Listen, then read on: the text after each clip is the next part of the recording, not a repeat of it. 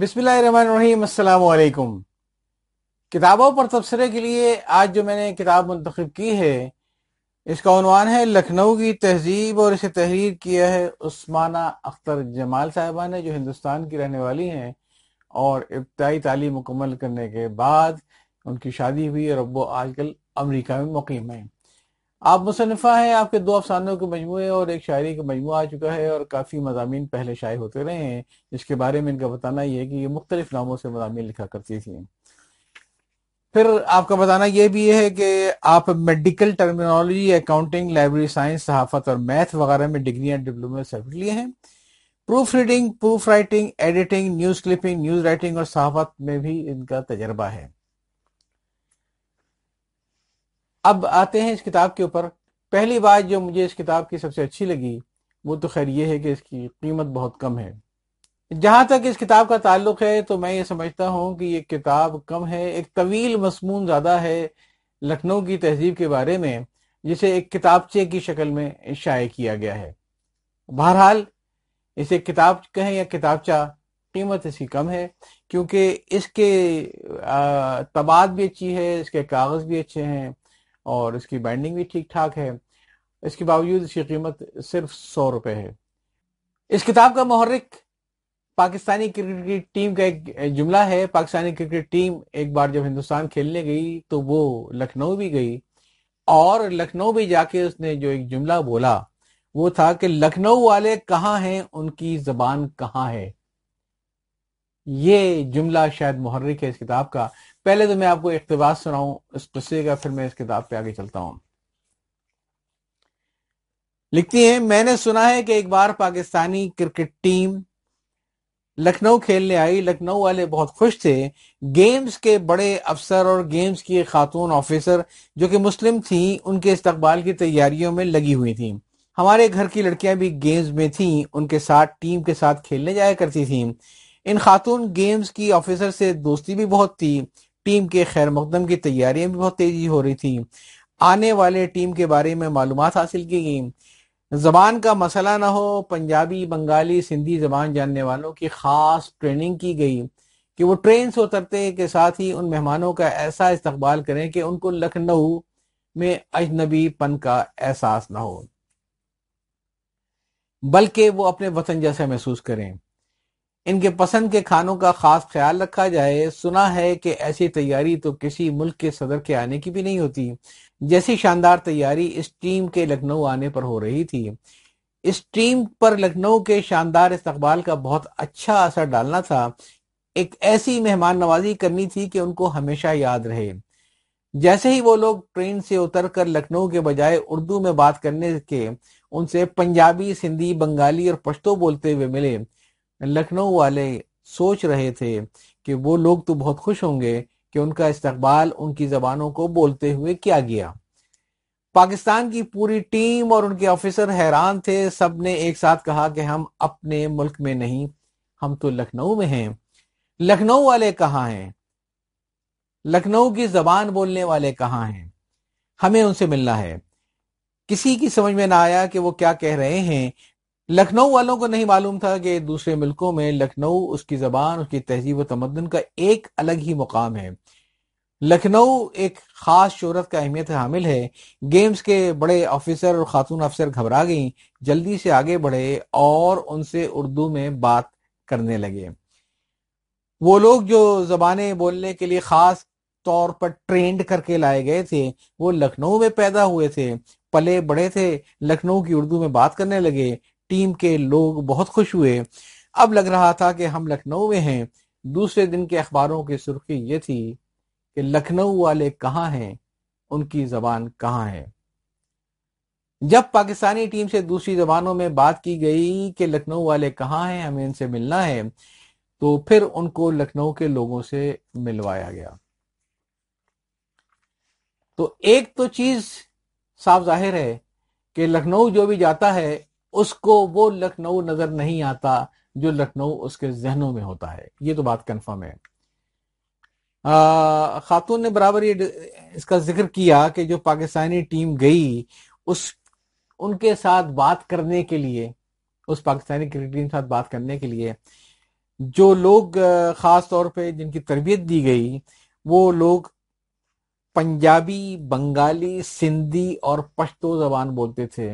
کوئی کرکٹ کے اگر کوئی صاحب ہوں فین تو ان کو پتا ہوگا، میرے علم میں تو نہیں ہے کہ وہ پاکستان کی کرکٹ ٹیم کون سی ہندوستان گئی تھی جس میں بیک وقت پشتو، بنگالی، سندھی بولنے والے کھلاڑی کھیلتے تھے. یہ تو خیر ایک الگ چیز آ گئی. اب میں آتا ہوں اس مسئلے کے اوپر کہ یہ کتاب دراصل ایک لکھنؤ والے کی طرف سے ایک کوشش کی گئی ہے کہ لکھنؤ کو جھاڑ پہنچ کے شوکیس کر کے ایسا پیش کیا جائے جیسا کہ لوگوں کے ذہنوں میں پرانی کتابیں لکھنؤ کی پڑھ کے ذہن میں آتا ہے ویسی زبان وہاں بولی جائے. دو چیز پہ اس کتاب میں بہت زور ہے. پہلا ہے اس چیز میں زور اس کتاب کے اندر وہ ہے لکھنؤ کی زبان پہ، اور دوسرا ہے لکھنؤ کی تہذیب پہ. میں ان دونوں کا الگ الگ ذکر کروں گا. پہلے آ جائے زبان کا مسئلہ. تو زبان کا مسئلہ جہاں تک ہے، جو خاتون بڑا اصرار کر رہی ہیں کہ وہاں پہ اردو زبان بہت اچھی اور میٹھی اور بولی جاتی ہے جس کی وہ شوکیسنگ کر رہی ہیں، اس کی حقیقت کیا ہے؟ انہی کی کتاب سے میں ایک اقتباس اور پڑھ دیتا ہوں. ابھی جب میں لکھنؤ گئی تو بدلی ہوئی زبان اور تہذیب دیکھ کر دنگ رہ گئی. جب کبھی لکھنؤ والے ایک دوسرے کو اپنے گھر بلاتے تھے تو کہتے تھے آپ ہمارے ہاں تشریف لائیے، آپ ہمارے گھر آئیے، ہم کو خوشی ہوگی. میری سمجھ میں نہیں آیا کہ جب کسی نے مجھ سے کہا کہ بہت دن ہو گئے آپ انڈیا نہیں آئیں، آئیے لکھنؤ گھوم جائیے، میں نے جواب دیا تھا کہ لکھنؤ کو کیا گھومنا، وہ گھوما ہوا ہے. وہیں پیدا ہوئے، پلے بڑھے. جب لوگ پہلی بار لکھنؤ آتے تھے تو ہم لوگ ان کو ضرور لکھنؤ گھمایا کرتے تھے. مجھ کو نہیں معلوم تھا کہ وہ مجھے لکھنؤ آنے کی دعوت دے رہے ہیں جو میں سمجھ نہ پائی. جب میں لکھنؤ گئی اس وقت کسی نے مجھ سے کہا کہ آپ لکھنؤ میں ہیں تو ہمارے ہاں بھی گھوم جائیے، تو میں واقعی گھوم گئی. میری بہن نے بتایا کہ آپ جب بہت لوگ اپنے گھر میں کسی کو آنے کی دعوت دیتے ہیں تو کہتے ہیں ہمارے ہاں گھوم جائیے. تو یہ تو آج کل کی لکھنؤ ہے جس کا مصنفہ نے ذکر کیا. اچھا، مزے کی بات یہ ہے کہ اس پوری کتاب کو آپ پڑھیں گے جو کہ اس بات کے لیے لکھی گئی ہے کہ لکھنؤ والوں کی اردو بہت اچھی ہے، آج بھی اتنی اچھی ہے جتنی کبھی تاریخ کی کتابوں میں ہوتی تھی. تو بڑی بدقسمتی کی بات ہے کہ پچہتر صفحے کی یہ کتاب یا کتابچہ انگریزی الفاظ کی بھرمار ہے. اس میں ایسے ایسے الفاظ اس میں انگریزی میں استعمال کیے گئے ہیں جن کا اردو مترادف موجود ہے، جن کا اردو ترجمہ موجود ہے اور زباں زد عام بھی ہے، لوگ اسے سمجھتے بھی ہیں. لیکن آپ دیکھیں گے اس میں گیمز ہے، اس میں پلین ہے، اس میں ٹرینڈ ہے. ایسے آپ کتاب پڑھیں گے تو آپ کو معلوم ہوگا کتنے زیادہ انگریزی الفاظ کی بھرمار ہے. مجھے جو اعتراض ہے وہ اس بات کا ہے کہ آپ جب کہ خود یہ کتاب آپ لکھ رہی ہے کہ لکھنؤ میں اردو کے بارے میں، تو کم سے کم اتنی پروف ریڈنگ آپ کو کرنی چاہیے تھی یا کسی سے کروا لینی چاہیے تھی کہ اس میں جو انگریزی الفاظ کی بھرمار ہے اس کی جگہ پہ کوئی اردو الفاظ لکھ دیا گئے.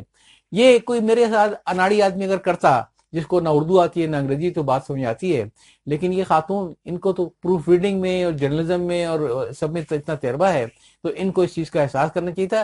اور مجھے امید ہے کہ جب دوسرا ایڈیشن آئے گا تو وہ اس چیز کا یقیناً خیال کریں گی.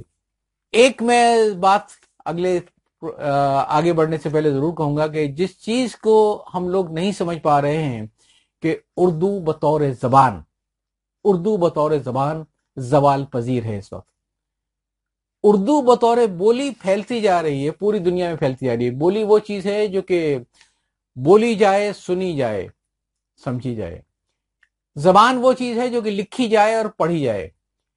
تحریری طور پہ اردو زبان ختم ہو رہی ہے آہستہ آہستہ، جس پہ کوئی لوگ توجہ نہیں کر رہے ہیں. میں صرف دو حقائق رکھوں گا ہندوستان اور پاکستان کے بارے میں جس سے آپ کو اندازہ ہو گیا کہ صورتحال کیا ہے. اردو کے بارے میں کہا جاتا تھا گنگا جمنی کی زبان ہے اور دبستان لکھنؤ، دبستان دہلی، دبستان دکن، یہ سب باتیں ہوتی تھیں. صورتحال یہ ہے کہ دو ہزار گیارہ میں ہندوستان میں ایک مردم شماری ہوئی اور اس مردم شماری میں ہر ایک نے لکھ کر دیا کہ اس کی مادری زبان کون سی ہے.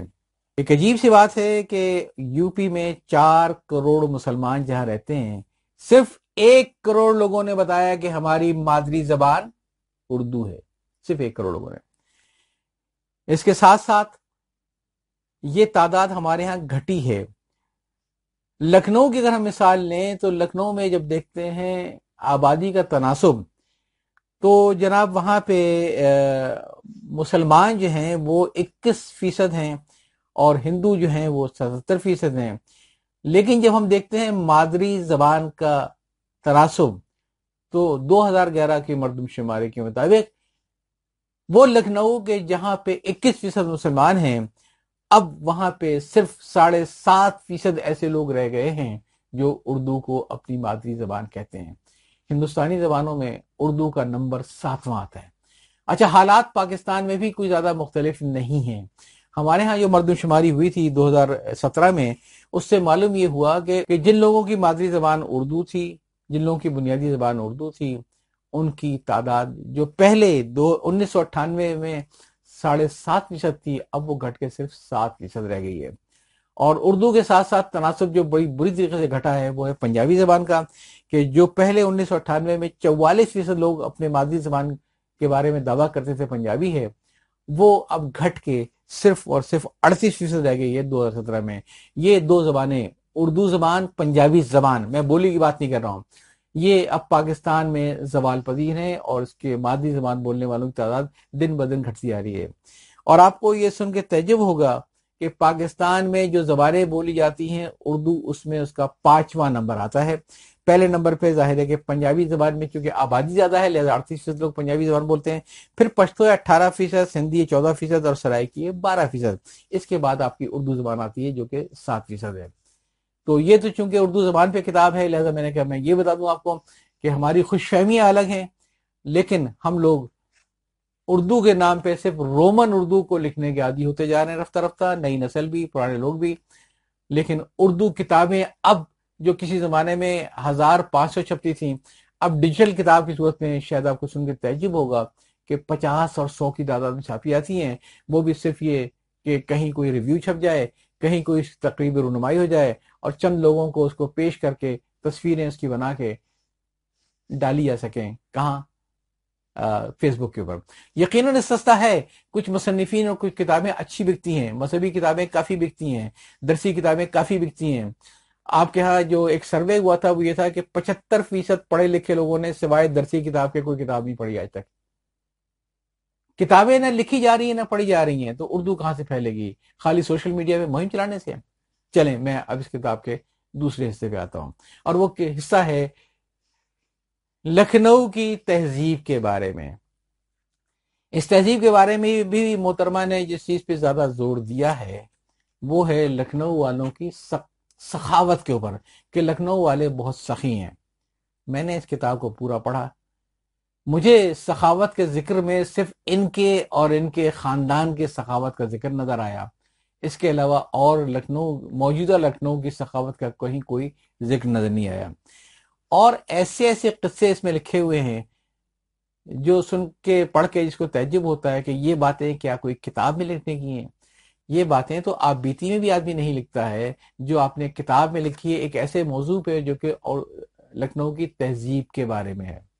اس میں انہوں نے اپنی سخاوت کے ذکر کیے ہیں اپنی والدہ کا ذکر کیا ہے کہ ایک پڑوس میں ایک بیوہ کے گھر انہوں نے راشن بھجوا دیا.